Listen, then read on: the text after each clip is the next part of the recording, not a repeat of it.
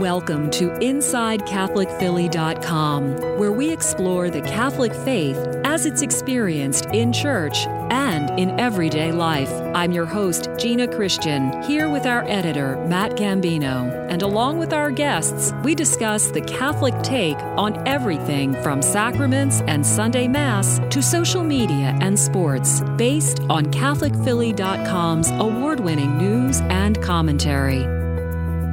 Thanks so much for spending a few moments with us today here at CatholicPhilly.com. I'm your host, Gina Christian, here with our editor, Matt Gambino. Matt, good to have you with us. Hi there, Gina.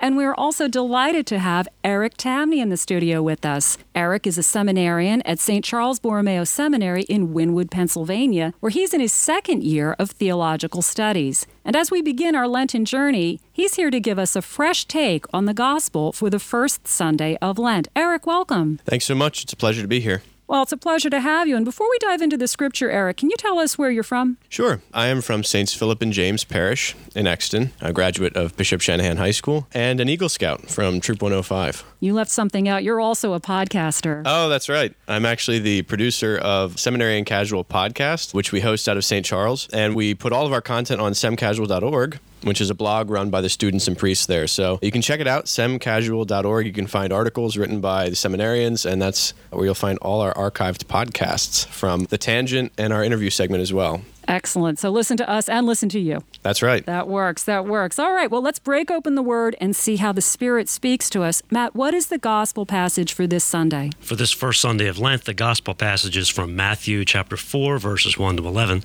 We find Jesus is in the desert and he's been fasting for 40 days and nights while he's been at prayer, and he's hungry. And at that time, the devil appears to him with three temptations physical hunger, so he's being tempted with bread, he's being tempted with pride, and he's being tempted by violating the first commandment to worship alone the one God. Jesus dismisses him, and then after, the devil leaves him, and angels come and care for or wait on Jesus. Eric, how does this speak to us today? And my first call out here is do you think modern listeners, and I include Catholics in this, really think that there isn't a devil? You know, they say that, you know, the best tactic of the devil was to convince people that he didn't exist. I think that was G.K. Chesterton who said that. And I think it's very true. I think that constantly we're under assault from forces that don't want us to grow closer to our Lord, that don't want us to understand our relationship with God the Father, and forces that don't want us to understand ourselves as sons properly, first and foremost. So to me, you know, this gospel strikes me as having a strong emphasis on relationship,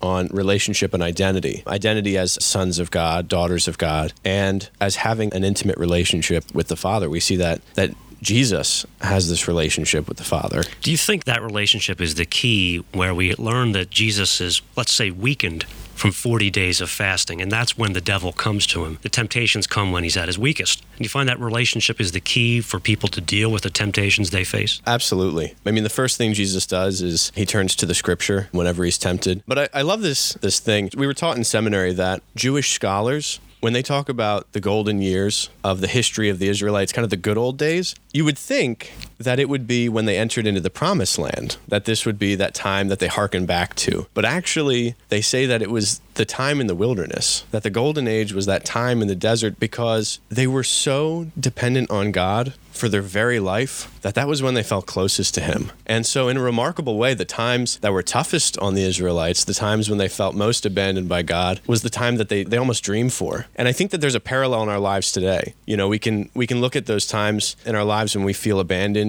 when we feel challenged, when there's trials and hopelessness. And we can think that these are times when we're furthest away from God. I don't know if you're familiar with that poem, The Footprints in the Sand, when the, the, man looks back at his life, which is kind of this, this series of footprints in the sand. And at times he sees two footprints, which are representative of Christ walking with him. And there are times when there's only one set of footprints. And he looks back when there's one set of footprints and he thinks, you know, oh man, I was so alone during those times. And when there's only one set of footprints, it coincides with those darkest moments of his lives. But when he turns to Jesus and he says, Where were you? Jesus says, Well, the reason that there's only one set of footprints was because it was then that I was carrying you. And it's it's really true. It's true in the history of the, the children of Israel, which is us, you know, and it's it's true now that when we most are in need of God during those those hardest struggles of our lives is actually when God is closest. And I think that Lent is an opportunity for us to experience that closeness. Our own desert moment. Right, right, exactly. And that's that's what happens in the gospel. It's the Holy Spirit who leads Jesus into the desert. Embrace the desert. Don't be afraid of it because in those sands you do see the footprints of God much more clearly in your life. Yeah, absolutely. That's great. Eric, thank you so much for sharing your insights with us, your inner prayers as you journey through Lent and on your path to priesthood and podcasting. Oh, thank you very much, Gina. It's a pleasure. Thanks, God Matt. bless. You're welcome. God bless.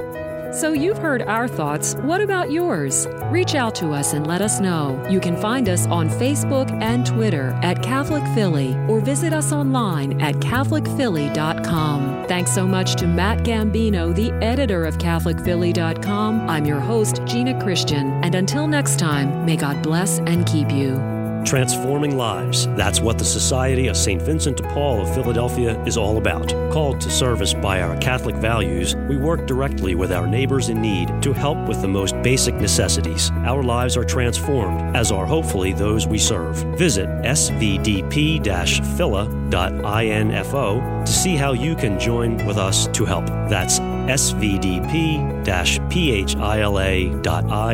phila.info. This podcast has been a production of CatholicPhilly.com. Music by Dustin Taylor Phillips. For more information, visit us online at CatholicPhilly.com.